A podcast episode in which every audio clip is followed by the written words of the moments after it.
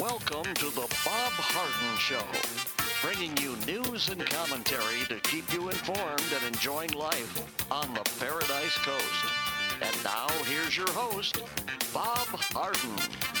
Good morning. Thanks so much for joining us here on the show. It's brought to you in part by the good folks at Johnson's Air Conditioning. Johnson's Air Conditioning is Naples' longest established air conditioning company. They do great work. You can find out more, get their phone number, give them a call. The website is johnsonsairconditioning.com.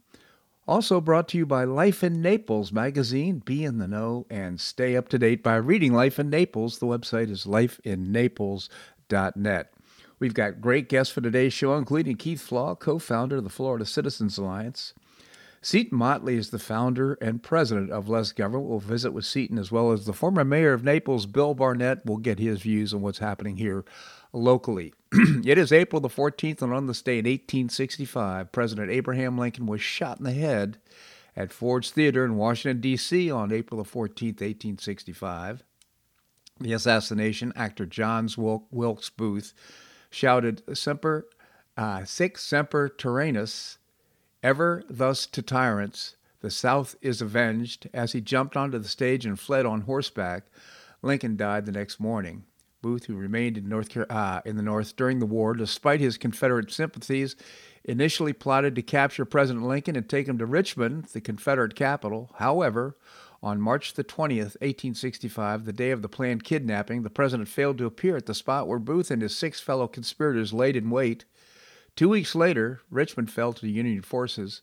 In April, with Confederate armies near collapse across the South, Booth hatched a desperate plan to save the Confederacy.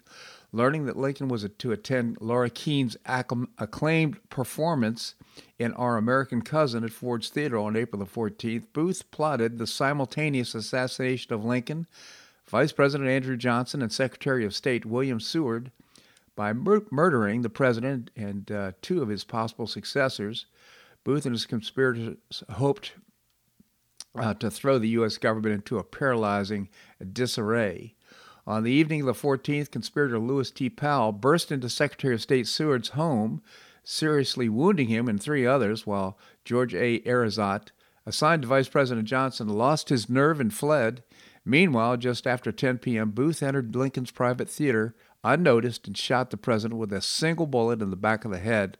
Although Booth had broken his left leg jumping onto Lincoln's from Lincoln's box, he succeeded in escaping Washington. The president, mortally wounded, was carried to a cheap lodging house opposite Ford's Theater. About 7:22 a.m. the next morning, he died, the first U.S. president to be assassinated. Along with friend Samuel Arnold, Michael McLaughlin, and John Surratt, Booth conspired to kidnap Lincoln and deliver him to the South. On March the 17th, when George Atzerodt uh, David Herold and uh, Lewis Powell, the group met in Washington Bar to plot the abduction of the president three days later. However, when the president changed his plans, the scheme was scuttled. Shortly afterwards, the South surrendered to the Union, and conspirators conspirators uh, altered their plan. They decided to kill Lincoln, Vice President Johnson, and Secretary of State Seward. Uh, when April the 14th came around, Atzerodt backed out of his plan to kill Johnson. Upset, Booth went to drink at saloon uh, near Ford's Theater.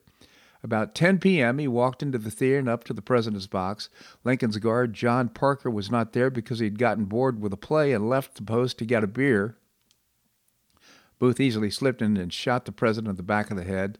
The president's friend, Mary Rathbone, Major Rathbone, attempted to grab Booth but was slashed by Booth's knife. Booth injured his leg badly when he jumped to the stage to escape, but he managed to hobble outside to his horse. Meanwhile, Lewis Powell forced his way into William Seward's home and stabbed the Secretary of State several times before fleeing. Booth rode to Virginia with David Herold and stopped at the home of Dr. Samuel Mudd, who placed splints on uh, Booth's legs. They hid in a barn on Richard Garrett's farm as thousands of Union soldiers and troops combed the area looking for them. The other conspirators were captured except for John Surratt, who fled to Canada. When the troops finally caught up with Booth and Herold on April the 26th, they gave them the option of surrendering before the barn was burned. Herold decided to surrender, but Booth remained in the barn as it went up in flames. Booth was then shot and killed in the burning barn by Corporal Boston Corbett. On July the 7th, George Atzerodt, Lewis Powell, David Herold, and John Surratt's mother, Mary, were hanged in Washington. The ex- execution of Mary Surratt is believed to have some miscarriage of justice. Although there was proof of Surratt's involvement in the original abduction, it's clear that her deeds were minor compared to those of the others that were executed. Her son John was eventually tracked down in Egypt and brought back to trial, but he managed, with the help of clever lawyers, to win acquittal. The story of Abraham Lincoln's death this day, assassinated in 1865. Sad indeed in our American history. While following a manhunt for a suspect behind the Brooklyn subway shooting, Frank James has reportedly been taken into custody in East Village in New York. A Crime Stoppers tip was uh, led to James' arrest. At least 29 people were said to have been injured in the attack, including 10 who were shot. Five of those who were shot are in the hospital in critical but stable condition. No deaths were reported.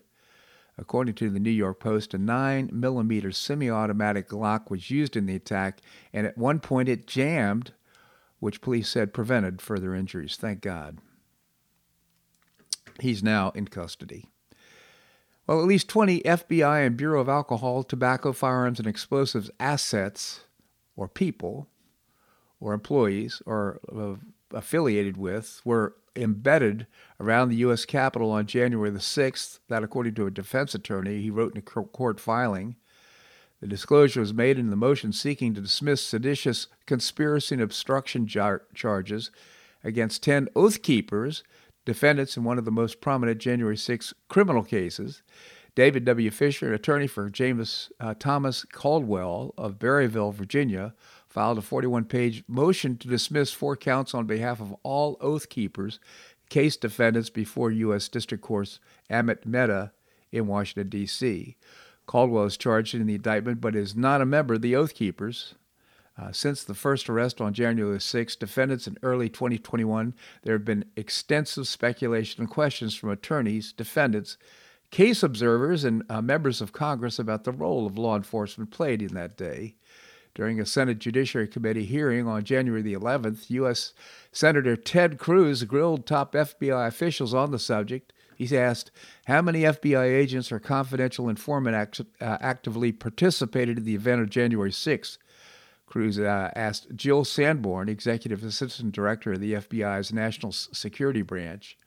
Sir, I'm sure you can appreciate that I, I can't go into the specifics of sources and methods, Sanborn said. Cruz replied, I did, did any FBI agents or confidential informants actively participate in the events of January 6th? Yes or no? Sir, I can't answer that, she said. Did any FBI agents or confidential informants commit crimes of violence on January the 6th? Cruz had asked. I can't answer that, sir, Sanborn replied. Jeremy Brown, an Oath Keepers member for, from Florida who is charged with two January 6 related counts but is not part of the major Oath Keepers conspiracy case, uh, said that uh, this year that the FBI unsuccessfully tried to recruit him in 2020 to spy on the group. Brown said the same agents who later arrested him for alleged January 6 crimes tried to recruit him on December the 11th, 2020, to become a confidential informant. He refused. He was arrested on September the 30th, 2021, with uh, dozens of uh, federal agents swarmed his Florida property. When asked by me and my girlfriend to produce the warrants at the time of the arrest, they refused to produce them, Brown said. One agent was even recorded stating, We don't know what we're looking for yet. They should look for a copy of the Constitution to read it, he said. Absolutely true. So I'm sure this story will develop, but it's important to know that they've located, by scouring the records, 20 agents of the FBI, tobacco firearms, uh, these groups, 20 agents who participated and perhaps orchestrated the January 6th uh, event at the Capitol. Uh, why? Why did they do that? Hmm, sounds like a political plot to me.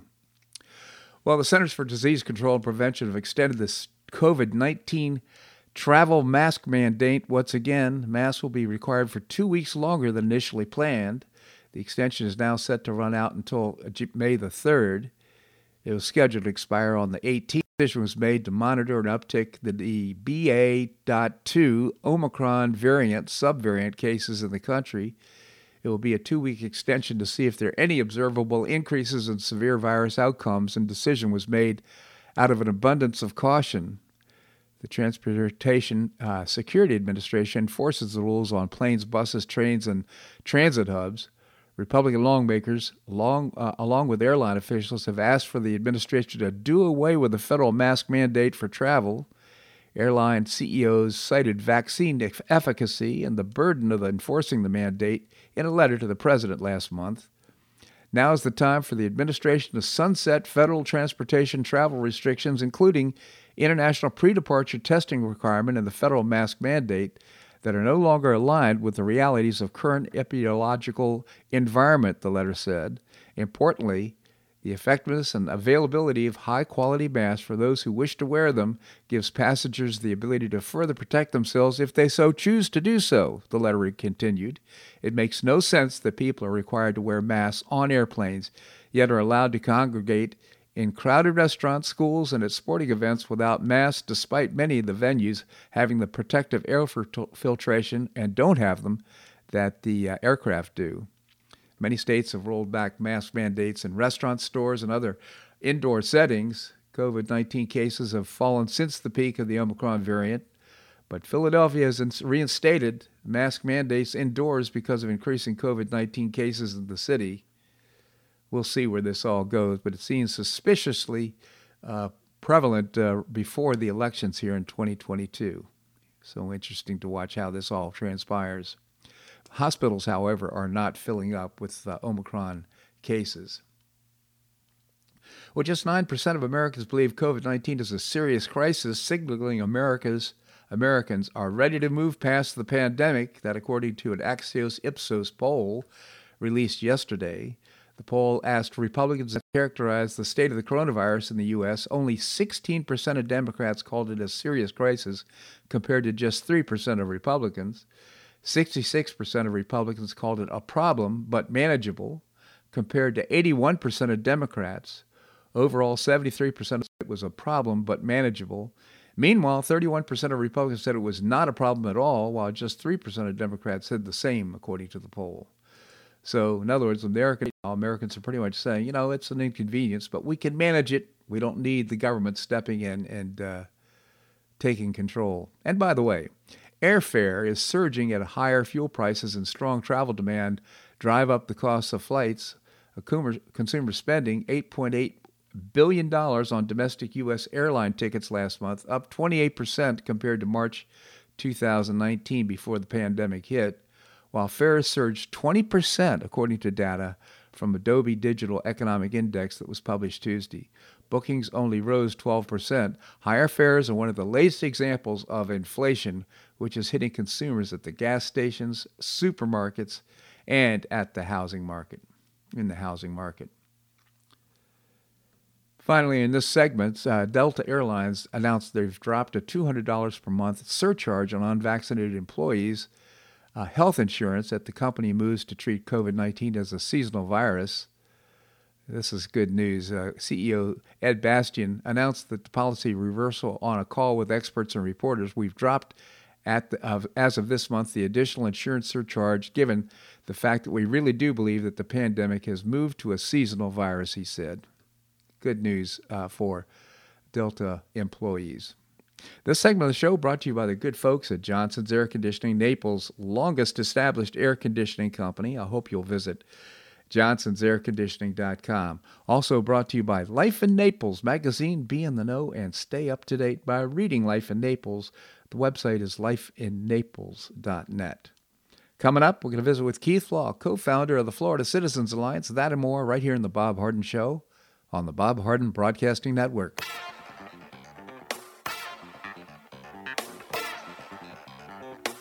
Stay tuned for more of The Bob Harden Show here on the Bob Harden Broadcasting Network.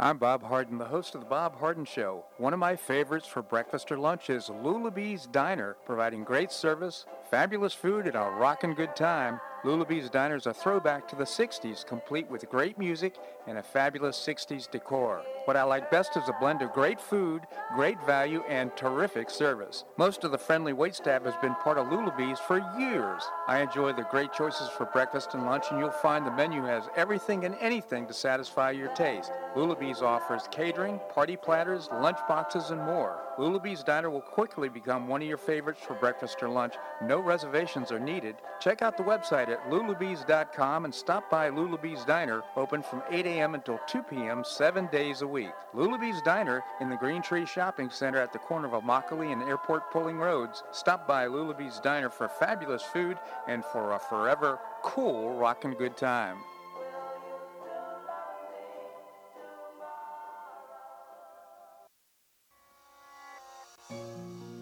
Collier County Sheriff Kevin Rambosk says the number one reason the elderly become victims is isolation. The Collier Senior Center goes a long way in keeping seniors connected with the community and with each other. The Collier Senior Center, located at 4898 Coronado Parkway in Golden Gate, provides comprehensive information regarding services and resources that affect the quality of life of older adults and their caregivers in Collier County, empowering them to maintain independent and meaningful lives. Here's Esther Lully, Director of Collier Senior Center. Everyone, every senior is welcome. There's diversity there. It's vibrant. It's a caring atmosphere. So there's a reason we offer the services and programs that we do. We want to help enrich the lives of senior members and provide support to their caregivers. Want to find out more? Visit collierseniorcenter.org. That's collierseniorcenter.org. Or call the Collier Senior Center at 239 252 4541. That's 252 4541.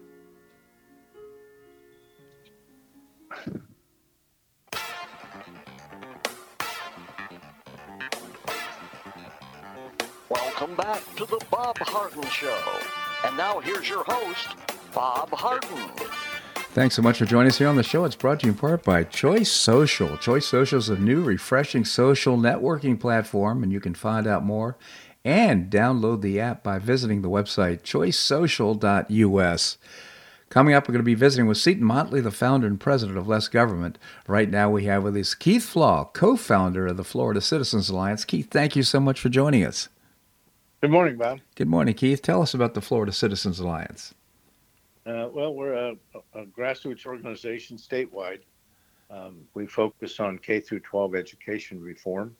Uh, for us, that means uh, fighting for um,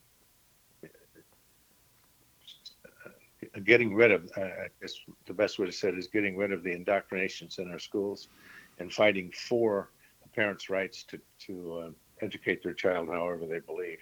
Um, that includes um, many of the scholarships and opportunities to uh, flee the government schools, if you will. Yeah, no, I think the uh, your organization is doing a great job. It's been around about a decade, a little bit longer, and uh, in the consequence has been just great influence, positive influence in Tallahassee with the governor's office as well as the Commission of Education and the legislature with regard to public education. It really made some positive impact. So, uh, any, any update on what's happening with the schools and Collier, uh, the uh, books in Collier County, the textbooks? No, we're in the middle of doing a, a, a, an update of the reviews. We've got about 10 volunteers right now. We're reading books um, for looking for uh, objections, primarily looking for uh, critical race theory um, and uh, sexual explicit material that's in the books. Uh, we have until the 26th of April uh, to uh, to provide that input to the school district. Uh, and if we do find objections, which I'm sure some of us will, uh, then it'll force a hearing in, in May. They have 30 days after the objection, the final date, to schedule a formal hearing. Yeah, can you tease so, it all? Is there, is there are there any findings so far? Uh, I, I, several of the folks I've talked to are finding things. We haven't pulled it together, Bob, so it's really hard for me to understood give any concrete. Understood. So, Keith, uh, in terms of uh, moving forward, what's what are some of the things you're thinking about? Well, I thought maybe today uh, we might do something a little bit different, Bob. Since uh, tomorrow's uh, Good Friday, and we're moving into Easter. Um, you might call it a riddle, or you could call it a, uh, a just a brain tease. But I think it's really germane to what's going on in our culture, and particularly in our schools. Um, describe in one word the difference between liberty and freedom liberty, and freedom. Hmm. It, it uh, and since we're on a radio show with a short time limit, I'll, I'll, I'll give you an answer and then I'll kind of explain uh, what, what the relevance is. The difference between liberty and freedom is something called morality. Hmm. If you're totally free, and we're living in a society where it's, a, I call it the society of meism, my truths, right? Mm-hmm. If you're living in a society where you're totally free, you're totally free to do whatever you want, regardless of the impact it has on your, on your fellow man. Um, and and and on the other flip side of that coin, if you're if, if you really do believe in liberty and the individual rights, uh, th- th- th- there's a morality that comes into play that prevents you from trampling on your neighbor's rights. Um, a good example is if you're totally free, you're free to kill me if you choose to. Um, and now the question becomes, and this is where it really gets interesting, I think, the question becomes morality. Hmm. Whose morality defines the difference between total freedom and total liberty? And when you stop and think about that, that morality can come in a number of different flavors. It can come in the flavor of secularism that came into our schools back in the in the mid 50s and 60s, Mm-hmm. where we took God uh, and, and, and nature out of our, our schools, and we went into the what I call the secular religion. Uh, you can replace it with Marxism. So the morality of Marxism, which is creeping into our schools, creeping may be uh, t- too soft a word. Some would say stampeding into our schools. And so when you stop and think about how we've gotten into this culture that we're in, uh, it, uh, I would argue that it is in large part because we have, in fact, a, a, allowed secularism or allowed Marxism to define um, freedom, what, what, what, what we now, many of us would call my truth, my freedom to do Mhm. what pleases me, uh, versus, um, you know, uh, our individual liberty that so many of us have fought for for so long, going way back through the ages. So it's kind of an interesting thing. Uh, it's a little bit philosophical, but it's uh, the, the day before Good Friday and Easter. And when you think back about what's happened to our schools in two generations as we threw, um, you know, God out of our schools, Yeah. Uh, it's kind of an interesting way to, to, to maybe think about things as we head into Easter. At least Yeah. I thought it was. Well, it is extremely interesting and a thought provoking uh, question. I, I would add that, uh, first of all, uh, the, the the thing that occurs to me is for, we have rule, we have law for so that uh, we've set laws and uh, people who obey. We also have the re- requirement when we have freedom for personal responsibility. So you have to number one as a, as a citizen of the United States, you have to obey the laws. If you don't do that, you get punished slowly but surely. The law catches up with you, and you could actually end up incarcerated. So. Uh, and then you have uh, social mores, things that uh, are perhaps not law, but are ex- expectations that we have. Even something as simple as the amount of distance between people when they have a conversation. In some, some societies, you know, that expectation might be a foot, whereas here in the United States, uh, it might be like two and a half or three feet when we have a conversation. We expect that kind of space, if you will, in terms of uh, how we interact. So it's an interesting question, isn't it? But uh, the one thing that I think we could really agree on is that uh, you have to take personal responsibility to become a citizen of the United States. You have that freedom as long as you take the uh, responsibility to abide by the laws and the mores of the country. And, and, and I would put a big circle around that and say those are a set of moral values. Yeah. Um, so, uh, again, it's just an interesting way to think about things as we head into uh, the Easter weekend. Yeah, you know, and uh, morals, it's, it is an interesting, morals uh, can vary from culture to culture. So they're, they're related very much to our culture, but if we want to preserve our culture, uh, we have to, number one, follow, have a moral upbringing of our kids. You know, kids are born into the world, they're pretty much savages, right? They're, you know, they have no discipline. They're throwing cereal over the place, you know, and, and it's through proper training and it's through uh, diligent parenting that you end up with uh, good citizens at the other end. That's what we all seek is to have people who are.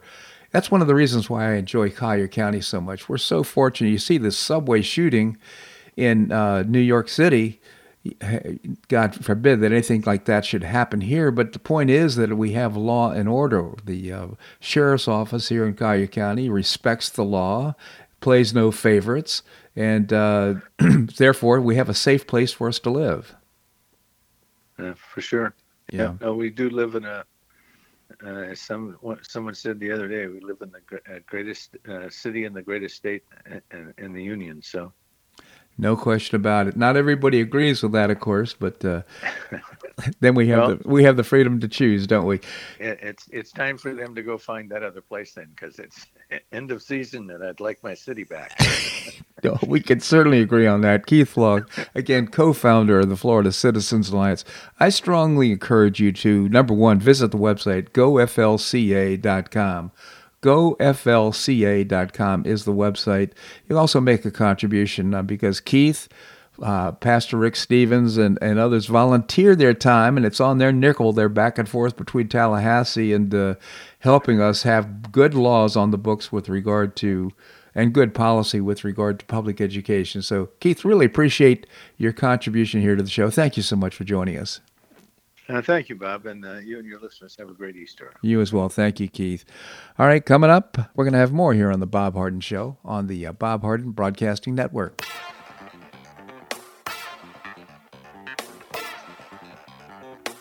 Stay tuned for more of the Bob Harden Show here on the Bob Harden Broadcasting Network.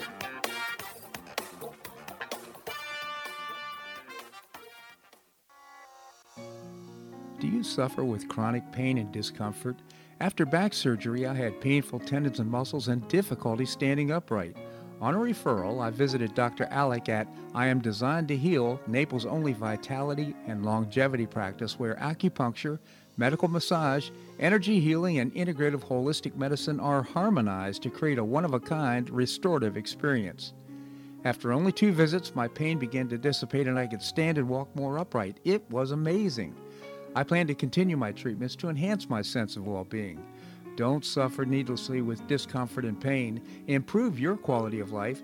See for yourself and make an appointment by visiting the website iamdesignedtoheal.com. That's iamdesignedtoheal.com, or you can call or text Dr. Alec at 239 322 3817. That's 322 3817.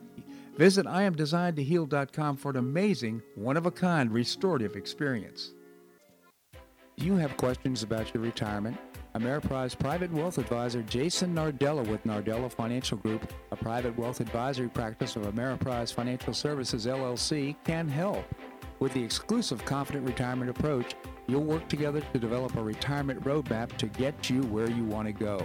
Call Nardella Financial Group today at 239 325 1041. That's 239 325 1041 Office is located at 9015 Strada Stell Court, Suite 103, Naples, Florida.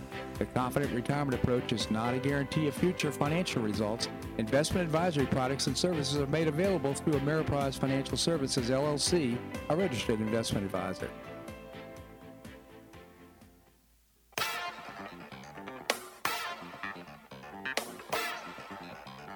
Welcome back to the Bob Harden Show. And now here's your host, Bob Harden. Thanks so much for joining us here on the show. It's brought to you in part by the Foundation for Government Accountability. I proudly serve on their board. Just some great achievements in the last decade. A $12 million budget, doing, among other things, uh, creating policies and programs to get able bodied folks off of welfare and back to work. It's a moral imperative. And I hope you'll visit the website, even make a contribution. The website is thefga.org. Thefga.org.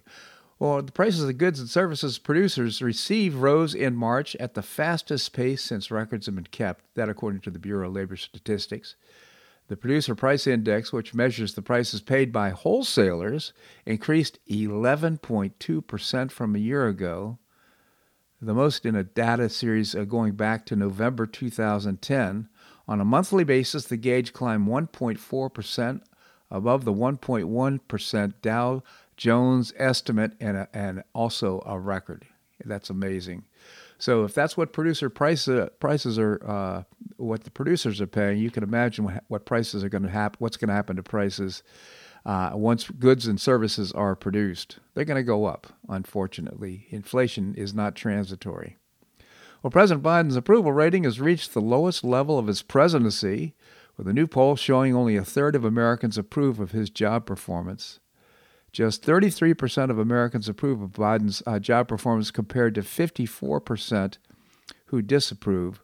That's a 21% disparity. Unbelievable. That's according to results from a Quinnipiac uh, University poll released yesterday. The mark ties the lowest approval Biden has received in the poll during his presidency, matched the number set in January when the president faced a 33 to 53 approval deficit. Biden's approval numbers are up slightly among registered voters, with 35% say they approve of the president's job performance compared to 55% who disapprove.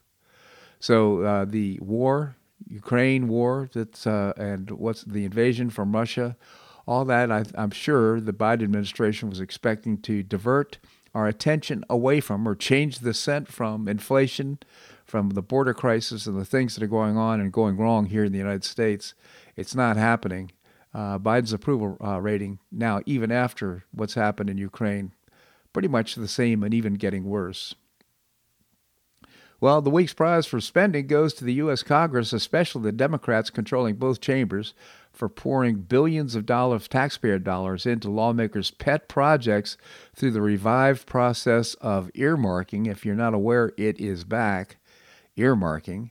A total of 4,975 earmarks worth over $9 billion combined with funded into a $1.5 trillion omnibus spending bill passed in March and signed by the president. While lawmakers in both parties collected billions of dollars in earmarks for their home states, Democrats' projects cost 50% more than those of Republicans. The omnibus spending bill approved $5.1 billion in earmarks, now formally euphemized as member directed spending for Democrats and 3.4 so 5.1 for Democrats 3.4 billion for Republicans and 600 million for bipartisan sponsored projects Democrats had 3,682 earmarks compared to 1,014 for Republicans. Uh, Senate Majority Leader Chuck Schumer topped the list for a number of earmarks with a total of 203 projects worth a whopping $314 million. Oregon Democrat Senator Ron Wyden and Jeff Merkley came in second after Schumer in the t- number of projects funded, with the pair ranking in a total of $173.3 million for 149 projects. And while the three Democrat senators earned the dubious distinction of having the most home state projects funded, four Republicans and one Democrat came in the top five in funding amounts that received for their earmarks. Alabama Republican Senator Richard Shelby came in first in uh, total funding for his approximate 16 earmarks, the retired senator amassed $648 million for his state. Lindsey Graham wasn't far behind, 337 million in funding. Democrat uh, Senator Patrick Leahy uh, came in fifth as he nabbed 79 earmarks worth $162.2 million. Now, some of the most egregiously wasteful projects uh, are found to be, for example, 3 million for the Palo Alto History Museum, which will showcase the legacy of innovation and remarkable heritage that is unique to Palo Alto. Your tax dollars, $3 million of it, going to this museum in Palo Alto. $142,600 or $500 for the Las Vegas Bike Share bikes. 800,000 for artist lofts in Pomona, California. $3 million for a Gandhi Museum in Texas. 496,000 for a local swimming pool in Yonkers, New York, 3.2 million for a local bike path in Rhode Island. A bike path, $3.2 million. 2 million for reducing inequity and access to solar power in Delaware. 2 million for a new soccer field in Anaheim, California. 500,000 for a ski jump in New Hampshire. I'm not kidding. I'm not making this stuff. This is exactly this is money that's being spent your tax dollars in the omnibus bill, $1.5 trillion, 488,000 for the township of North Bergen, New Jersey for municipal traffic calming. $500,000, uh, excuse me, 750,000 for a baseball field in Lowell, Massachusetts. 209,000 for a creative village affordable housing and studio complex for artists in Decatur, Georgia. 1.1 million for soccer complex facility improvements in Rhode Island. This is just unbelievable. With a 1. trillion dollar plus annual deficit projected as far as the eye can see, Congress needs to get our fiscal house in order. That, according to Joshua Sewell, senior policy analyst at Taxpayers for Common Sense. One concern we have with the return of the earmarks is that they consume a lot of time and effort for lawmakers and staff, Sewell explained.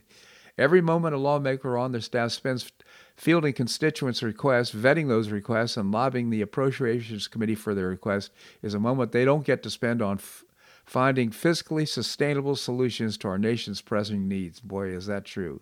It's important for Congress to ensure earmarks don't take away from some of these bigger picture issues. But I guess this is the only way that uh, they can make sausage is say, I want to get mine, I'll make sure you get yours, we'll work together and uh, solve all these problems by getting local money for our constituents. That's what it's all about. Unbelievable. Coming up, we're going to visit with Seton Motley. Seton is the founder and president of Less Government. We're going to do that and more right here in the Bob Harden Show on the Bob Harden Broadcasting Network.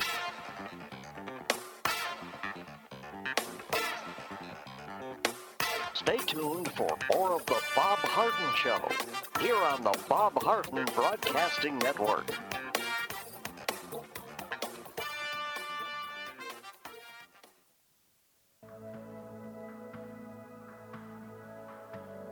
Do you suffer from joint pain in your shoulders, hips, or knees? I was suffering from debilitating pain in my knees. On a referral, I saw Dr. George Markovich with the Institute for Orthopedic Surgery and Sports Medicine. He successfully treated my symptoms and pain for several months. Finally, having exhausted all alternatives for pain management, Dr. Markovich and I agreed that surgery was my best alternative. Dr. Markovich replaced both of my knees in 2006, and I now have full range of motion in both knees, and I have no pain. I now play golf and exercise free of debilitating pain in my knees. Don't suffer needlessly with joint pain. Call orthopedic surgeon Dr. George Markovich with the Institute for Orthopedic Surgery and Sports Medicine at 482 5399. That's 482 5399. He did a great job for me and he'll help you too.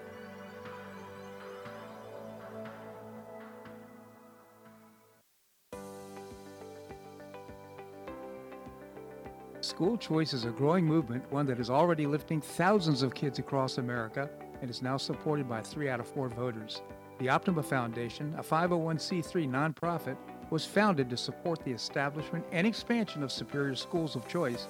Optima's goal is the successful launch of Hillsdale College, classical academies, and other schools of excellence, serving kindergarten through 12th grade. The mission is to train the minds and improve the hearts of young people through content rich classical education in the liberal arts and sciences with instruction in the principles of moral character and civic virtue. A terrific product of the process, Naples Classical Academy opened this fall and a classical virtual school, Optima Classical Academy, will open in 2022.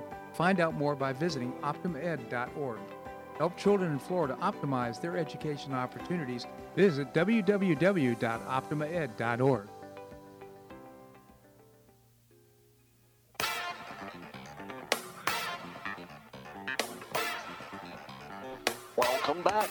Bob Harden Show. And now here's your host, Bob Harden. Thanks so much for joining us here on the show. It's brought to you in part by Gulf Shore Playhouse, bringing you professional New York style theater at its very best. And you can get tickets now by visiting the website, gulfshoreplayhouse.org. Coming up, got to visit with former Na- mayor of Naples, Bill Barnett. Right now, we have with us Seton Motley, the founder and president of Less Government. Seton, thank you so much for joining us. Good morning, sir. Good morning, Seton. Tell us about Less Government. Yeah, we've just reduced the size, scope, and sphere of influence of government, and it ain't happening. No, it's a big job, but keep on working at it, Seton. you you wrote a great column. Food shortages and skyrocketing prices question mark. Biden upping payments to ban farmland. And this is so true. It's such an important story, Seton. Maybe you could tell us about it. Yeah, you know, we've watched Biden do things that make no logical sense whatsoever. For example, he walks into the White House and kills all domestic oil production. And one of the main ways he can do that is there's tons and tons of federal land. I think like it's some ridiculous stat like two thirds of the land west of the Mississippi is owned by the federal government, which would cause the founding fathers to you know be on a rotisserie in their grave. Right. Um, but a lot of it contains oil, and so you have to go play Mother May I with the federal government to even begin to access the oil. Well, then, of course, Biden plays this game where he issues all kinds of permits on the land, but then blocks all, all you know, all the environmental uh, impact. Uh, he says no on all the environmental things. So he can come out publicly and say, "We've issued more permits than anybody." Well, it doesn't matter if he's not going to let them drill. Right. So anyway, it's a land control thing. They control the land so they make the rules and block oil production. Well, a lesser known situation is there's a, there's a massive government funded uh, program to, to block land from being farmed.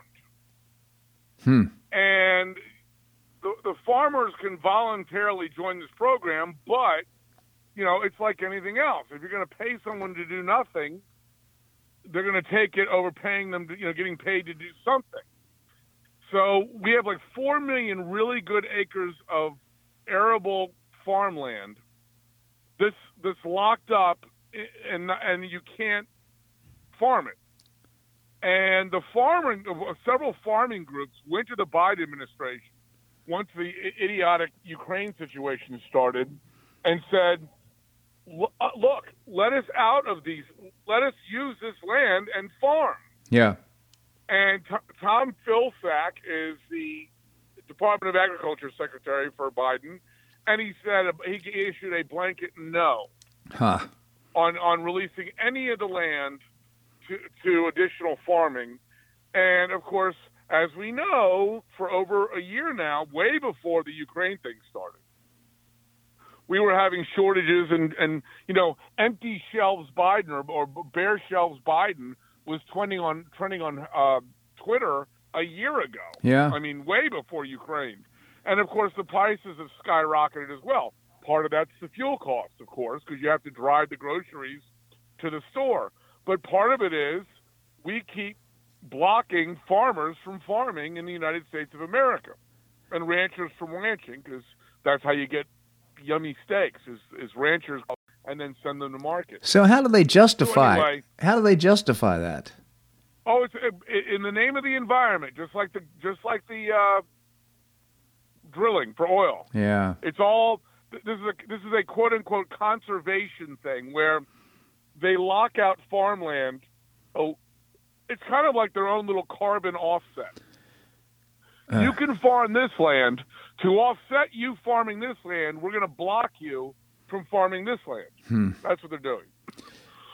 And, and, and of course, we have the most arable land in the world. Yep. We have the we have the quality of the of the arable land is some of the highest in the world, if not the highest and best in the world. And farmers are begging the federal government to allow them to farm more of it in the in the midst of growing food shortages and skyrocketing food prices, and the government's not letting them do it. This is just an amazing Again, story. I, I, think this sounds very similar to the oil situation. Yeah, it's a this is uh, just shocking. I think you said four million acres laying fallow, doing nothing. I think it's four point one. I think right now four point one million acres are locked up in this in this thing. And yeah. we know that Ukraine, we know that Russia, all the grain that's being produced there is not going to be available for us. This is absolutely leading to a crisis, and we're doing nothing about it. We actually have the, like we do with energy, we have the facilities and we have the resources in order to solve the problem.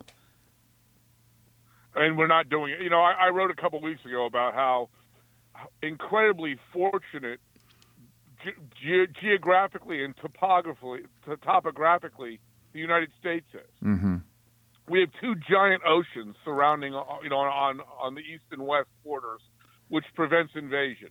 Uh, we're not preventing the invasion from the south, but that's a separate issue. Um, you know, if we were proper custodians of our country and our borders, that would be addressed. But we're not because we're not a serious country. But not only are we safe based on geography, but topographically, we are incredibly fortunate. We have greater oil reserves Yep. than Saudi Arabia. Yep. We have incredible amounts of arable land if we were allowed to farm it.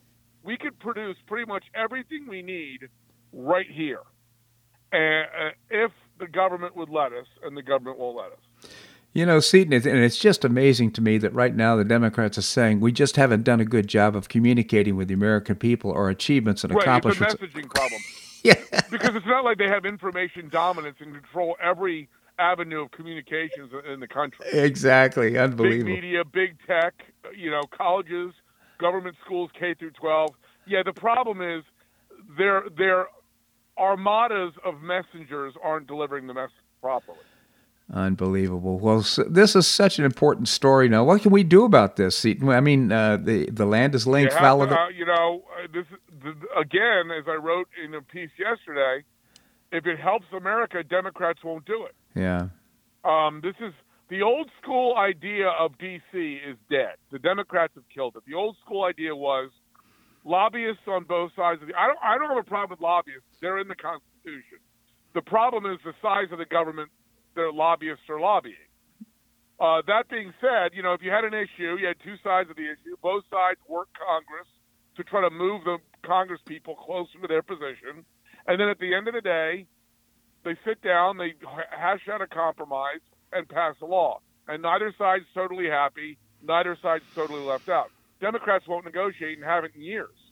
Remember Obama on Obamacare? There was no negotiation with Republicans on that bill, Right. and that was 15 years ago. Yeah. So the problem is the the idea, you know, getting rid of lobbyists is so passe now because all the governing is done by unelected bureaucrats. It has nothing to do with Congress passing laws. Um, you know, this is Vilsack, an unelected ag secretary, telling farmers you can't farm your land. Well, what do you do? He's unelected. You Yeah. can't do anything about it. It's unbelievable. Well, I'm sure that it reduces expenses substantially, but nevertheless, and I, I don't know if it's economically in their favor for farmers not to farm, but uh, you know, it is a it, it is a moral atrocity that we have resources that we're right now shielding from de- development. Uh, under the crisis that we have right now with everything that's going on in the world, it's just absolutely an atrocity. In the midst of shortages, it's just unbelievably uh, annoying, uh, obnoxious, and destructive. Yes. Absolutely. Seton Motley, again, the founder and president of Less Government. I encourage you, read this column. It's just shocking. You can go to lessgovernment.org, lessgovernment.org. You'll also visit Less Government on Facebook. Seton, always appreciate your commentary here on the show. Thank you so much for joining us. Thank you very much, sir. My pleasure indeed. All right, coming up, we're going to visit with the former mayor of Naples, Bill Barnett. We're going to do that and more right here in the Bob Harden Show on the Bob Harden Broadcasting Network.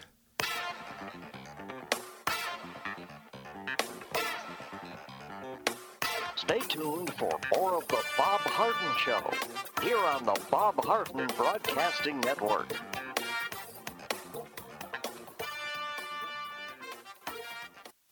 You have questions about your retirement? Ameriprise Private Wealth Advisor Jason Nardella with Nardella Financial Group, a private wealth advisory practice of Ameriprise Financial Services LLC, can help. With the exclusive Confident Retirement approach, you'll work together to develop a retirement roadmap to get you where you want to go. Call Nardella Financial Group today at 239 325 1041. That's 239 325 1041.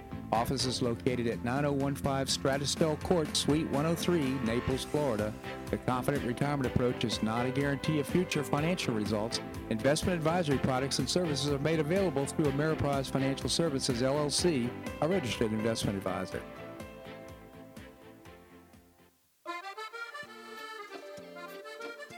Blue Provence Restaurant is a favorite dining destination for many Neapolitans, including Linda and myself. Blue Provence, located in a historic building in the heart of Old Naples at Crayton Cove, offers a mix of French bistro cooking with bold, fresh Floridian flavors.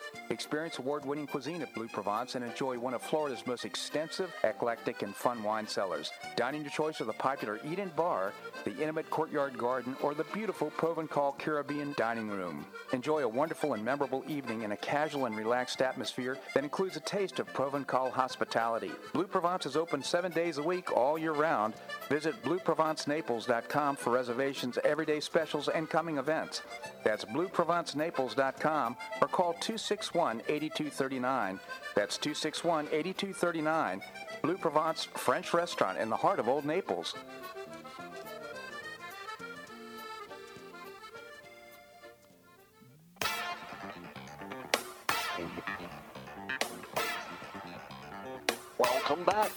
Bob Harden Show. And now here's your host, Bob Harden. Thanks so much for joining us here on the show. We're providing you news and commentary rooted in a commitment to individual liberty, personal responsibility, limited government, and the rule of law. We have with us the former mayor of Naples, Bill Barnett. Bill, thank you so much for joining us. Hey, Bob, it is a pleasure on this gorgeous uh, Thursday. It is. A- Um, yeah, so um, uh, I'll give you a, little bit of an update. Uh, you know, the new city manager uh, starts May 1st uh, for, um, for for Naples, and uh, that will be an interesting. Uh, that's going to be interesting. Um, you and I are going to have to watch that one. Yeah. Um, they're already talking. How long will he last? Um, he's he's from Yeah. Sanibel, isn't he? No, no, no, no. Oh no, no. The our our manager uh, Dana went to Sanibel as a, as a new Oh, Sanibel manager. right. No, he's from West. Uh, he's from uh, from uh, Palm Beach Township, West Palm Beach Township. Okay. Um, he's was the deputy manager there for quite a few years. Has a good reputation, um, and um, we'll see how long he can stand up to uh, to the micromanaging uh, mayor. Well, I certainly wish him well. I mean, we we need a city manager and we need a competent one too. So hopefully he'll have some control and say into what goes on. Uh, the likelihood is probably pretty small. Well, I, I, you know, I mean, I think he's, um, I think he's, he's, uh, from from meeting him. I didn't have much of a chance to talk to him, but from what I understand, he's very good at uh, what he does, and um, we'll we'll just have to give him the benefit of the doubt Yeah. and uh, see what happens. Uh, meanwhile, the police contract uh, remains unsigned. Uh, council does not want to talk about pensions at all, Huh. and there are a lot of people that are uh, that are very very upset. We've got, from what I understand, nine police officers ready to leave uh, for better jobs, um, and um, I have no clue what uh, what council is doing because they meet in closed session and. Uh, um, it's it's it's kind of hard to tell. That's unfortunate. The last one they were out in the open, I guess, but they just said no. Um, they they uh, don't want to talk about pensions, so uh, we'll wait and see where where where that one goes. But uh, you know, on on um, uh, on the brighter side, I guess you know we've had a wonderful season here, and um, we've seen car carriers all over the place. So I guess our um, winter snowbirds are heading out. Yeah, and uh, it's great to see car carriers are, are everywhere, and uh, you know, as much as we we need the business and we need people coming here to because it really helps and supports our economy. It's always nice at this time of the year to say, "Whew," you know, Yeah. they're leaving. That's good. Well, true, and and at least we we we can we have that affordability to be able to say that, um, which is nice because they love Naples, and uh, it's a good thing because I I can't imagine it on the other side of that if nobody was here and you know uh, this was a, a, struggling city, which it isn't. So you know there, there's there's there's a positive no matter what. Absolutely. So, uh, Bill, a- any thoughts or reactions on what's happening on the national scene or the international scene? Uh, I don't know, Bob. I'll, I'll tell you. Um, you know, we look at. I, I I think I told you before. We get the New York Post um, delivered every day, um, and I'm just looking at that, and you know what's going on. That New York, that New York subway shooter. Mm. Uh, um, they have charged him with uh, terrorism, and uh, just people are. I, I mean, I I don't really have anything or know what to say in today's world. It just seems to be crazy out there, you know. Um, Well, I would The, come back come back to a point that you made earlier about the uh, police. Right now, if we have nine police that are considering leaving for better opportunities because this issue hasn't been resolved, we need to pay attention to that. And that uh, good police are uh, at a scarcity here in the United States. There are opportunities, and people can leave and uh, pretty much find a place where they'd like to be. And uh, law and order is what really drives uh, the security of our area and uh, we we just can't afford to to uh, all of a sudden give signals that uh, we don't have the law enforcement in place in order to protect us. Well, it, it, you know, and it's, it's it's more than that. I'll tell you, Bob. If we go back as long as I've been on your show, and and before that, um, I ran on in 1984 as a rookie council member. I ran on public safety, on the fact that even back then, our little Naples was was uh, we wanted the best police and fire that we could possibly get. And we held that line for years and years and years and years. And, uh, um, you know, I don't know where it's gone sour a little bit, but, you know, when they, when the police, do, when we don't have enough police to do an event, when there, when there's a big event down on Fifth and they say, look, we're, we're going to be shorthanded here, et cetera. You know, some of the people are starting to, are taking this very seriously and they should Yeah. um, because the city is not broke, Bob. Okay, you know that we can we can pay them, and they should be paid, and we should be recruiting the best people. Should you know there should be a waiting list of of, of police officers and firefighters for Naples because um, that's that's what we're all about, and Yep. our citizens not not only want it, they deserve it. Yeah. So, uh, do you have any indication what the hesitancy might be on the part of City Council to get this thing resolved? Yeah, I, I don't I don't I don't know. I believe that Vice Mayor McCabe has a lot to do with this. Uh, he seems to have his nose right in the middle of what's going on. Every time there's a meeting or something, he's he's in and out of there. The mayor was nowhere to be seen, and um, uh, I, I don't know who's playing the hard line, but I think he is. And um, so I, I don't know what's driving them, so to speak. But I um, I just and it's not all of them either, by the way. Mhm. Um, it's the majority of them, and and that's sad. So and then the hospital. I know we're out of time, but I know then the hospital is the other thing. They keep stalling making that decision. Next thing you know, they'll be on uh, summer vacation, and um, I don't know how long the hospital is going to hold out before they just simply say, "Listen, hey, we're going to go build it up in North Naples," you know, and and the residents do want that that uh, heart institute here. Yeah. So that's another one we're we're watching closely. Yeah, I mean, it, it, it seems to me they deserve a decision because to, to sit on their hands, they're only watching with inflation. They're only watching their costs go up substantially. So, Yeah, the, Yeah. the- it's it's really a shame. I mean, the, the, if the answer is no, we're not going to allow any variances with our building code. Then uh, okay, they have an answer; they can deal with it. But uh, no answer at all. That just is. There's no reason yeah, and and finally, um, the beach club. You know, th- this guy um, Myers, he's suing everybody that he can possibly uh, sue. He sued our, our planning director, Erica Martin, got served with a lawsuit because she he feels she she was she didn't do something right in the in the planning on the beach club, and um, uh, he's uh, this guy is out of control. Yeah, it's so So- interesting. to- We drove down uh, to Blue Provence last night and had dinner. What a wonderful dinner it was, and of course talking with Jacques. But the in addition to that, driving by the beach club, it's amazing to see it's being torn down right now. Hey, and speaking Yeah. of which, the Third Street Market uh, that's been raised, uh, but nothing's going on. Is there going to be any kind of movement on building that property? Um, oh, you mean where the hotel's supposed to be? Yeah. I haven't heard a word um, one way or the other on that. Um, I know it, had- it was sold, and um, but but nothing. Yeah. Um, at least they cleaned it up and it's grassy and whatever, but uh, it's all fenced off. So I I don't know, Bob. Um, see if we can find out for you. All right. Good. Well, Bill, I always appreciate your commentary here on the show. Thank you. well, my, my pleasure, and uh, you have a great weekend. You have a great weekend as well. Thank you so much, Bill. Well, that's a wrap here on today's show. I hope you enjoyed it. We've got uh, great guests for tomorrow's show, including William Yeatman, Research Fellow at the Cato Institute. Uh, we're going to be visiting uh, with uh, Rick LoCastro. He is our uh, Cuyahoga County Commissioner. We'll visit with Dr. Rick Morton. Interesting story about he's adopted children from the Ukraine. It should be the Ukraine. It's not the Ukraine. And uh, Larry Bell, endowed professor at the University of Houston in space architecture, will be joining us as well.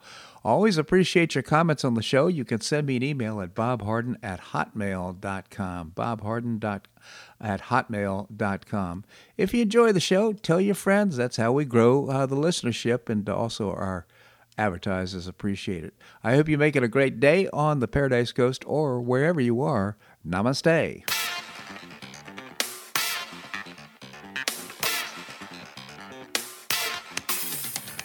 Thanks so much for listening to the Bob Harden Show on the Bob Harden Broadcasting Network. For more information and audio files of previous shows, visit www.bobharden.com.